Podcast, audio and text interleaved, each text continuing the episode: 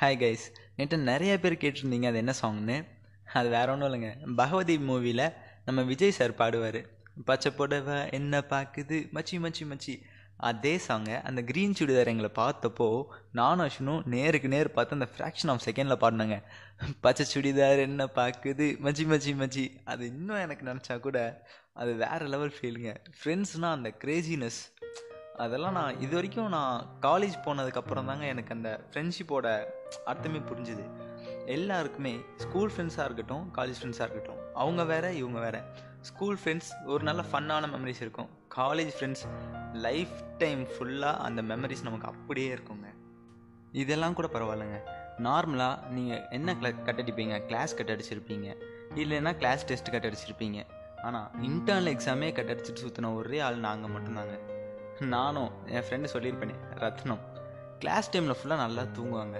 ஆனால் அப்படி என்ன தான் பண்ணுவானே தெரியாது. தலைவன் வேற ரகங்க. என்ன ஆனாலும் சரி அசைன்மெண்ட் வைக்க மாட்டான். ஆனால் அந்த பயன்றதே அவனுக்கு இருக்காதுங்க.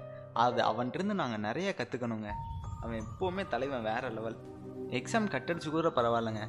அதுக்கு ரீடெஸ்ட்னு ஒன்று வைப்பாங்க. அந்த ரீடெஸ்ட்டும் கட்டடிச்சிட்டு ஹெச்ஓடி சார்கிட்ட போய் பெர்மிஷன் வாங்குறதுக்கு நாங்கள் நின்னோம் பாருங்கள் இதில் அவர் கொடுத்த பனிஷ்மெண்ட் அல்ட்ரா லெவலுங்க தலைவன் அதையும் முடிக்கல.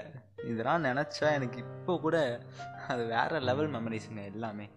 சில சமயம் எங்களுக்கே தெரியாமல் நம்ம நிதின் சார் மட்டும் அசைன்மெண்ட் எல்லாம் நீட்டாக முடிச்சுட்டு வந்துடுவார். நாங்கள் என்ன பண்ணோன்னு உங்களுக்கே தெரியுமே. நம்ம அஸ்வினும் நானும் சேர்ந்து ஒன்றும் பண்ண மாட்டாங்க. வாங்கி ஒன்றே கிழிச்சு போட்டுருவோம். இல்லைன்னா நாங்கள் எடுத்து வச்சுக்குவோம். அவ்வளோதாங்க எங்கள் ஃப்ரெண்ட்ஷிப் லெவல்ன்றது இது மட்டும் கிடையாதுங்க.